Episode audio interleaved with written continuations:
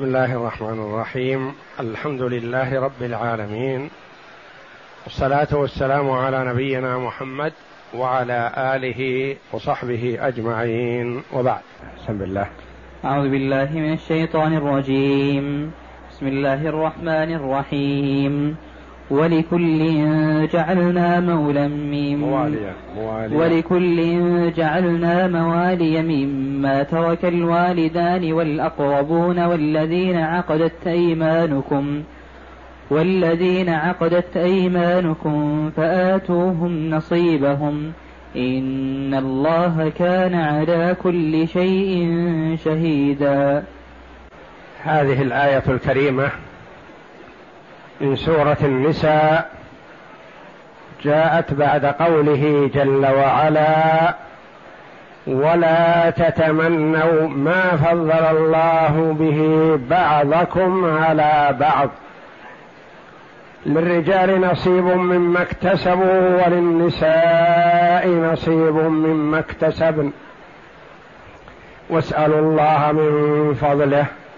إن الله كان بكل شيء عليما ولكل جعلنا موالي مما ترك الوالدان والأقربون والذين عقدت أيمانكم فآتوهم فآتوهم نصيبهم.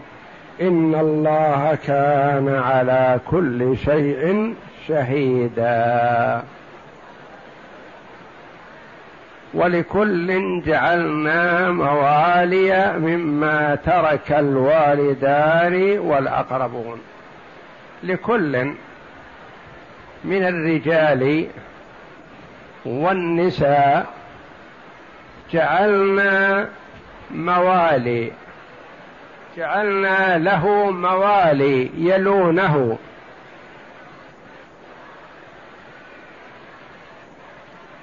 قسمنا بينكم بمقتضى الحكمة والعدل وما الله جل وعلا به أعلم. فلا يتبع المرء نفسه ما أعطي للغير. وكل أعطاه الله جل وعلا حقه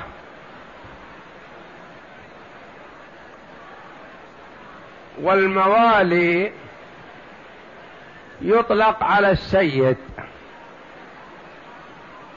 ويطلق على الرقيق ويطلق على ابن العم والأقارب من الرجال. ويطلق على الجار ويطلق على من كان بينه وبين شخص آخر معاهدة ومناصرة يعني على النصير والمعاهد.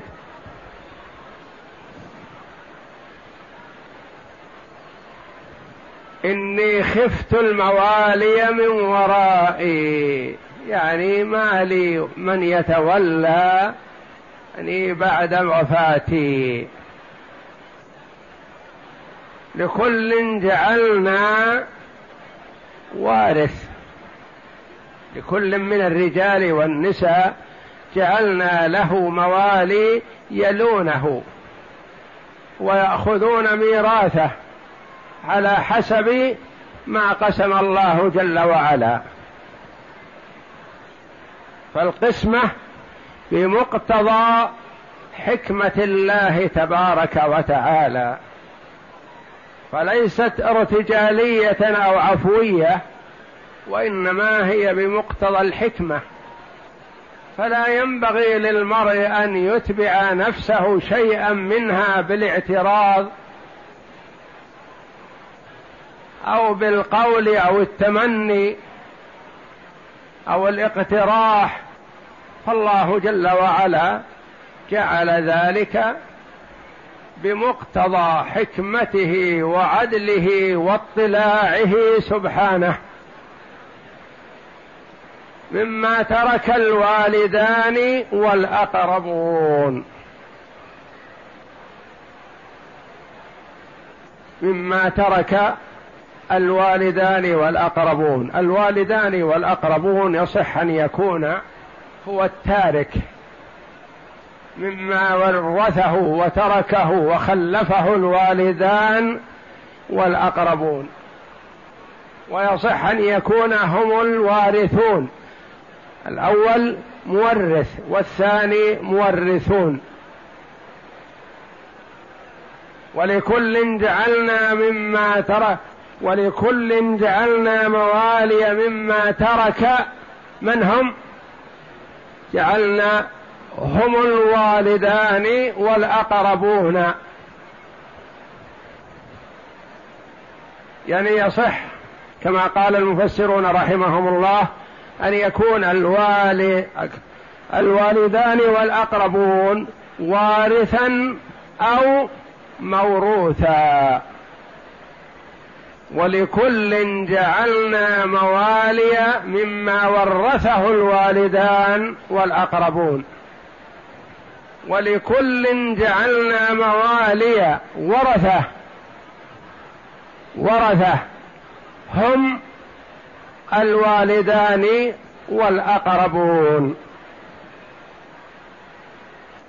والذين عقدت أيمانكم ورد في السنة العقد عقدان. عقد في الجاهلية. كانوا يتعاقدون فيقول ترثني وأرثك. أنا وأنت سواء ما لي لك وما عليك علي وهكذا.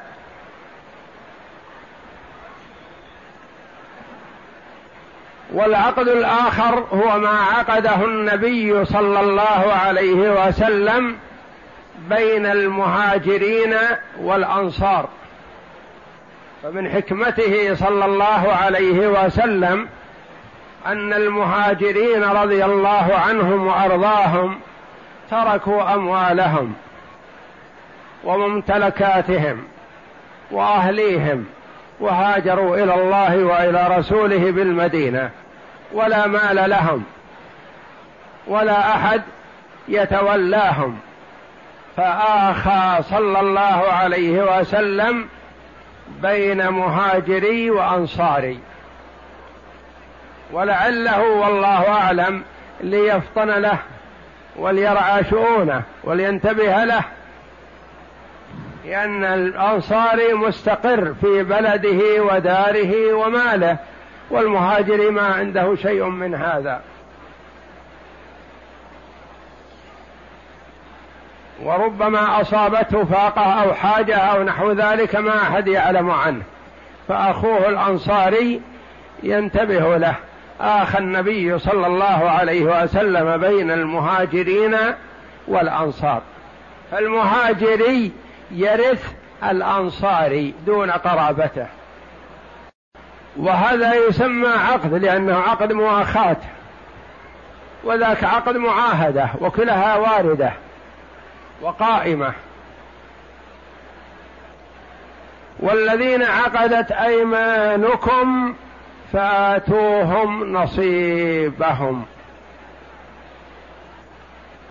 فاتوهم نصيبهم ما تعاقدتم عليه.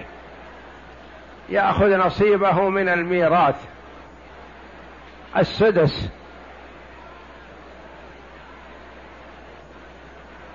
فآتوهم نصيبهم. أعطوهم ما تعاقدتم عليه من الميراث وهذا في صدر الإسلام. فيرث المهاجري الأنصاري دون قرابته ثم نسخ الله جل وعلا ذلك. ويرث من له عهد مع آخر بمقدار السدس والباقي لقرابته. وعلى هذا تكون الآية منسوخة. والذين عقدت أيمانكم فآتوهم نصيبهم نسخت. بقوله تعالى وأولو الأرحام بعضهم أولى ببعض.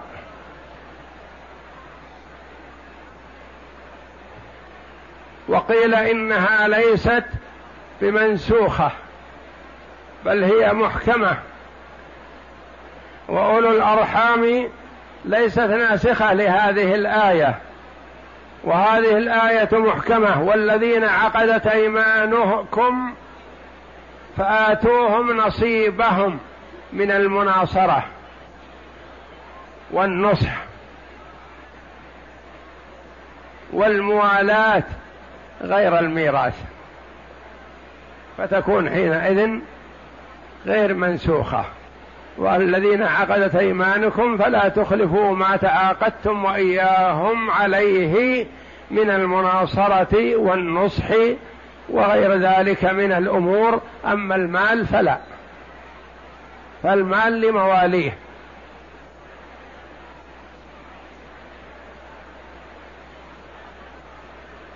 والذين عقدت أيمانكم فآتوهم نصيبهم.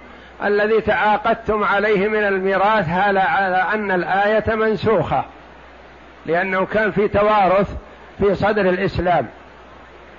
ثم نسخ هذا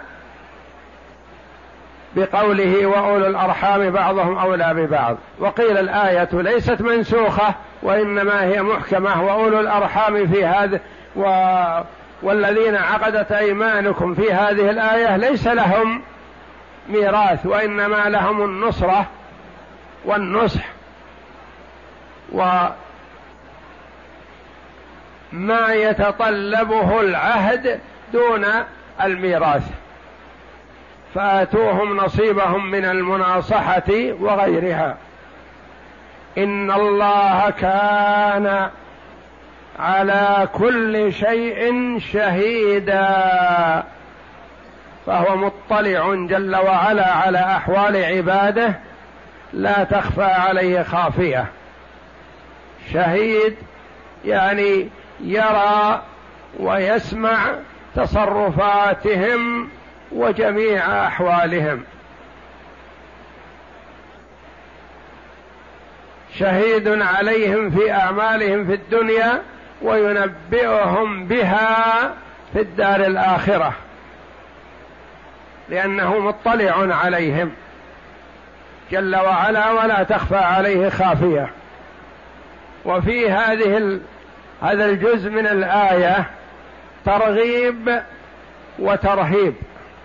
وهذا من بلاغة القرآن أن اللفظ يكون فيه الترغيب وفيه الترهيب. الترغيب لمن تصرف تصرف الحسن.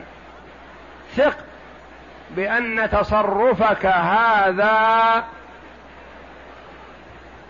الله جل وعلا مطلع عليه يثيبك عليه.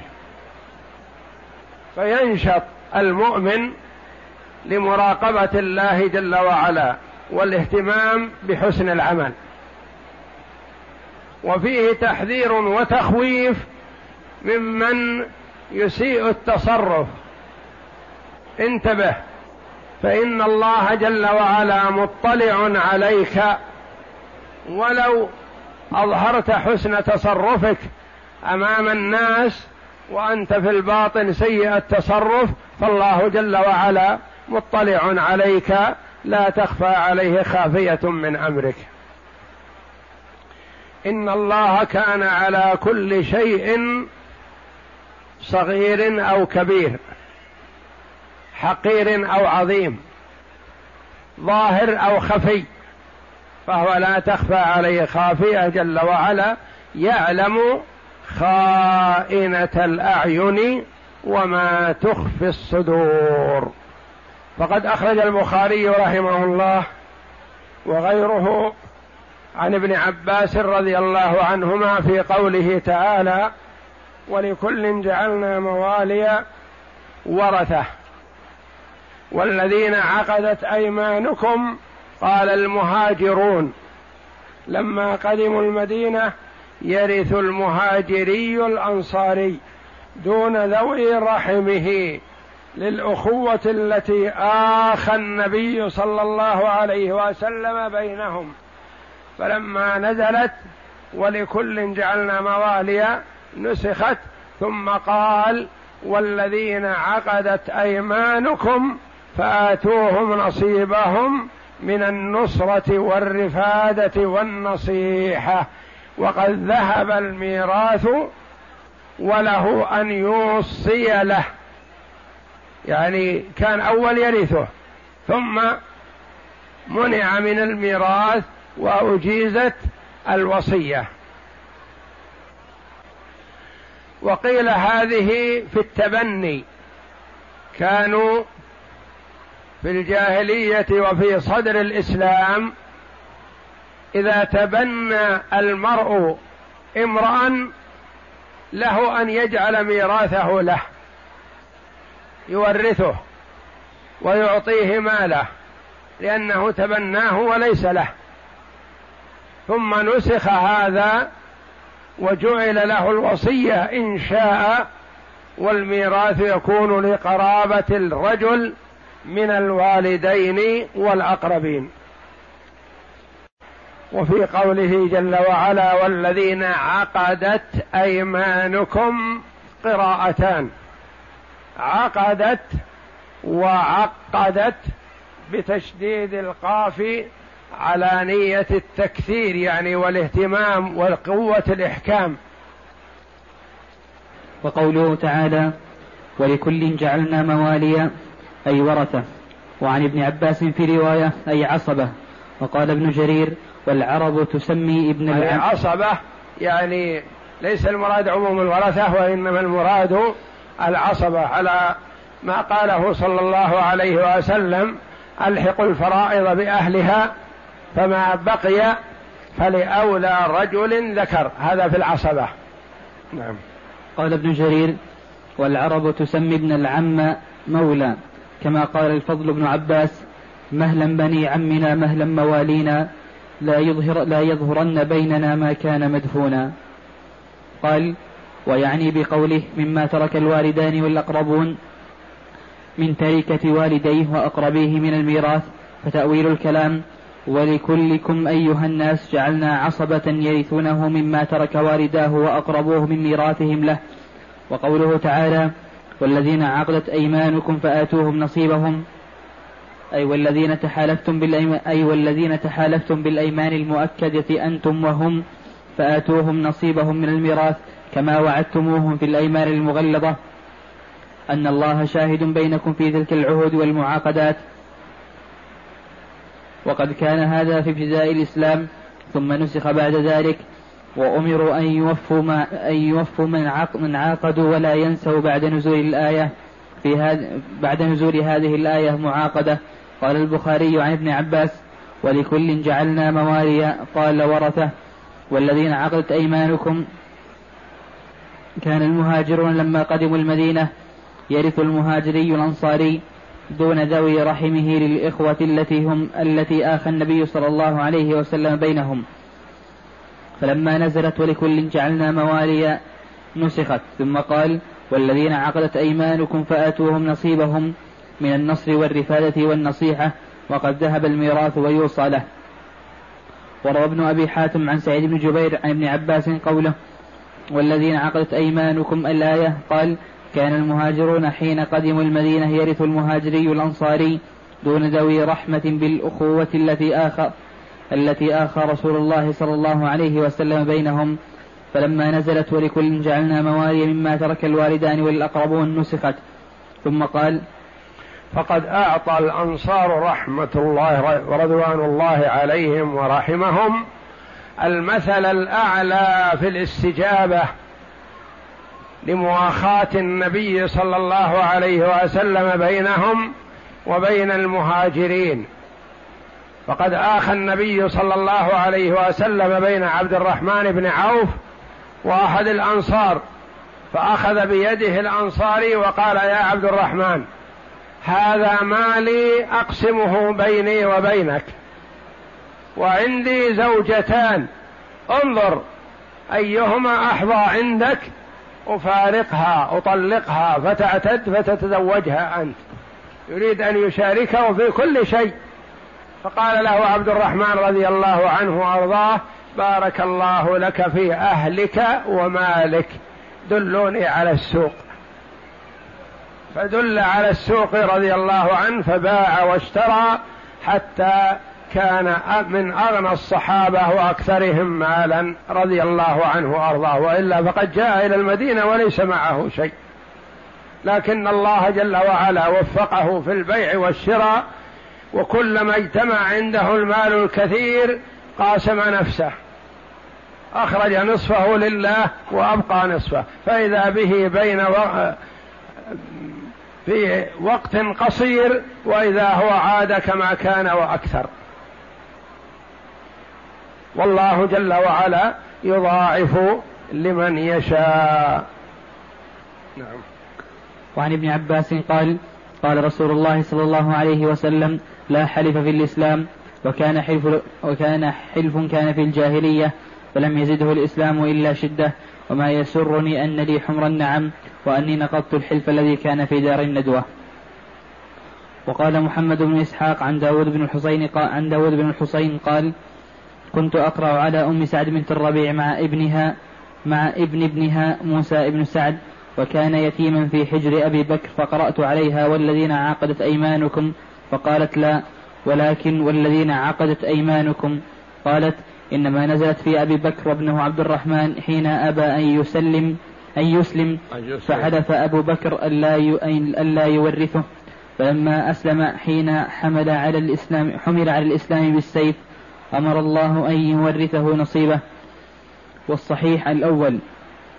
وأن هذا كان في ابتداء الإسلام يتوارثون بالحلف ثم نسخ وبقي تأثير الحلف بعد ذلك. وإن كانوا أبو بكر رضي الله عنه لما تأخر إسلام ابنه عبد الرحمن غضب عليه وحلف ألا يرثه ولا يورثه.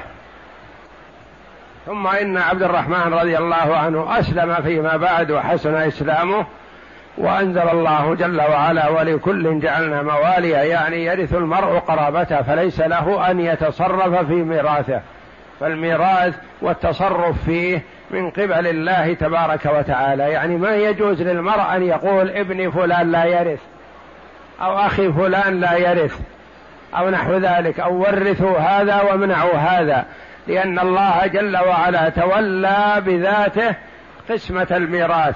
لم يكل هذا لملك مقرب ولا لنبي مرسل. كما أنه لا يجوز للمرء أن يوصي وصية يقصد بها الإضرار. الإضرار بالورثة أو تفضيل ما لا من لا يستحق يعطي من لا يستحق وإنما جعل الله جل وعلا له مقدار وهو الثلث فأقل يتصرف فيه في الوجوه الشرعية. ويحرم عليه أن يتصرف فيه في الحرام. فالميراث الله جل وعلا هو الذي تولاه والإضرار بالوصية كما قال عليه الصلاة والسلام من الكبائر. فقد يعمل الرجل العمل الصالح ستين سنة فإذا كان في آخر عمره جار في الوصية فاستحق النار والعياذ بالله. فيحرم على المسلم أن يتصرف تصرفا فيه إضرار. يعني مثلا كان يريد أن يعطي بنته ف ويحرم الآخرين فيوصي لابن بنته مثلا أو يوصي لشخص يؤول هذا المال إلى من أراد. يتحيل عليه بصرف المال له وهو لا يستحقه. وجعل الله جل وعلا مقدار الثلث يتصرف فيه المرء ولا ما زاد عن الثلث لا بد من إجازة الورثة إذا كان لغير وارث وإن كان لوارث حتى وإن كان أقل من الثلث فلا بد من إجازة الورثة. نعم. وإن كانوا قد أمروا أن يوفوا بالعهود والعقود والحلف الذي كانوا قد تعاقدوه قبل ذلك وهذا نص في الرد على من ذهب إلى التوارث بالحلف اليوم كما هو مذهب أبي حنيفة وأصحابه ورواية عن أحمد بن حنبل والصحيح قول الجمهور مالك والشافعي وأحمد في المشهور عنه. ولهذا قال تعالى ولكل جعلنا موالي مما ترك الوالدان والأقربون أي ورثة من قراباته من أبويه وأقربائه يعني عند بعض أتباع أبي حنيفة رحمة الله على الجميع أن التوارث بالموا... بالموالاة باقي. يعني إذا صار الرجل ماله وريث قريب يجعل له حليف يقول هذا وريثي وأنا أرثه. يتعاقدان ويتوارثان. والصحيح أن هذا نسخ في الإسلام ولم يكن باقيا. نعم. ولهذا قال تعالى ولكل جعلنا موالي مما ترك الوالدان والأقربون. أي ورثة من قرابات قراباته من أبويه وأقربيه أقربيه. وهم يرثونه دون سائر الناس. كما ثبت في الصحيحين عن ابن عباس أن رسول الله صلى الله عليه وسلم قال الحقوا الفرائض بأهلها فما بقي فلأولى رجل ذكر. أن يقسم الفرائض يعني الفروض المقدرة في كتاب الله جل وعلا. هذا له النصف وهذا له الثلث وهذا له الربع وهؤلاء لهم الثلثان ويشتركون في الثلث أو يكون له السدس أو يشتركون في الثمن. ألحقوا الفرائض بأهلها يعني أعطوا كل صاحب فرض فرضه. وما بقي فلأولى رجل ذكر يعني أقرب واحد من العصبة يكون له الميراث. هلك هالك عن أخت شقيقة مثلا وعم شقيق وعم لأب. يقول الأخت الشقيقة لها النصف فرضها في كتاب الله جل وعلا. والباقي لأولى رجل ذكر. عندنا عم شقيق وعم لأب. أيهم أولى؟ العم الشقيق. عندنا ابن عم شقيق وابن عم لأب. الأولى ابن العم الشقيق. عندنا عم لأب وابن عم شقيق. الأولى العم لأب وهكذا ألحق الفرائض بأهلها فما بقي فلأولى رجل ذكر. وهذا من جوامع كلمه صلى الله عليه وسلم. شملت هذه أكثر القسم الذي هو التعصيب لأن الفرض لأن قسمة الميراث فرض وتعصيب. والفرض في كتاب الله جل وعلا مبين والتعصيب في سنة رسول الله صلى الله عليه وسلم في قوله ألحقوا الفرائض بأهلها فما بقي فلأولى رجل ذكر. نعم. أي يقسم الميراث على أصحاب الفرائض الذين ذكرهم الله في آيتي الفرائض فما بقي بعد ذلك فأعطوه للعصبة. آيتين آيتي النساء. الآية الحادية عشرة والثانية عشرة. شملت الفرائض. نعم. فما بقي بعد ذلك فأعطوه للعصبة. وقوله والذين عقدت أيمانكم أي قبل نزول هذه الآية فآتوهم نصيبهم. أي من الميراث فأيما حلف فأيما حلف عقد بعد ذلك فلا تأثير له. وقد قيل إن هذه الآية نسخت الحل الحلف في المستقبل وحكم الحلف الماضي فلا نسخت الحلف في المستقبل يعني لا تحالف في الإسلام وما كان من تحالف من قبل ما كان عليه. لم يزده الإسلام إلا قوة كما قال صلى الله عليه وسلم. نعم. وحكم الحلف الماضي أيضا فلا توارث به.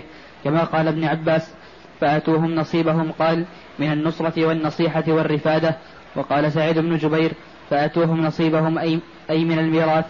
وقد اختار ابن جرير أن المراد بقوله فآتوهم نصيبهم أي من النصرة والنصيحة والمعونة لا أن المراد فآتوهم نصيبهم من الميراث حتى تكون الآية منسوخة. ولا أن ذلك كان حكما ثم نسخ بل إنما دلت الآية على الوفاء بالحلف المعقود على النصرة والنصيحة فقط فهي محكمة لا منسوخة. فهي محكمة. فهي محكمة لا منسوخة. وهذا الذي قال فيه نظر. فإن من الح... إذا كان فاتوهم نصيبهم من النصرة والتأييد وغير ذلك فهي محكمة. وآتوهم نصيبهم يعني مما تعاقدتم عليه من الميراث فهي منسوخة بقوله تعالى وأولو الأرحام بعضهم أولى ببعض. فإن من الحلف ما كان على المناصرة والمعاونة ومنه ما كان على الإرث كما حكاه غير واحد من السلف. وكما قال ابن عباس كان المهاجري يرث الأنصاري. دون قراباته وذوي رحمه حتى نسخ ذلك فكيف يقولون إن هذه الآية محكمة غير منسوخة؟ والله أعلم. والله أعلم وصلى الله وسلم وبارك على عبده ورسول نبينا محمد وعلى آله وصحبه أجمعين.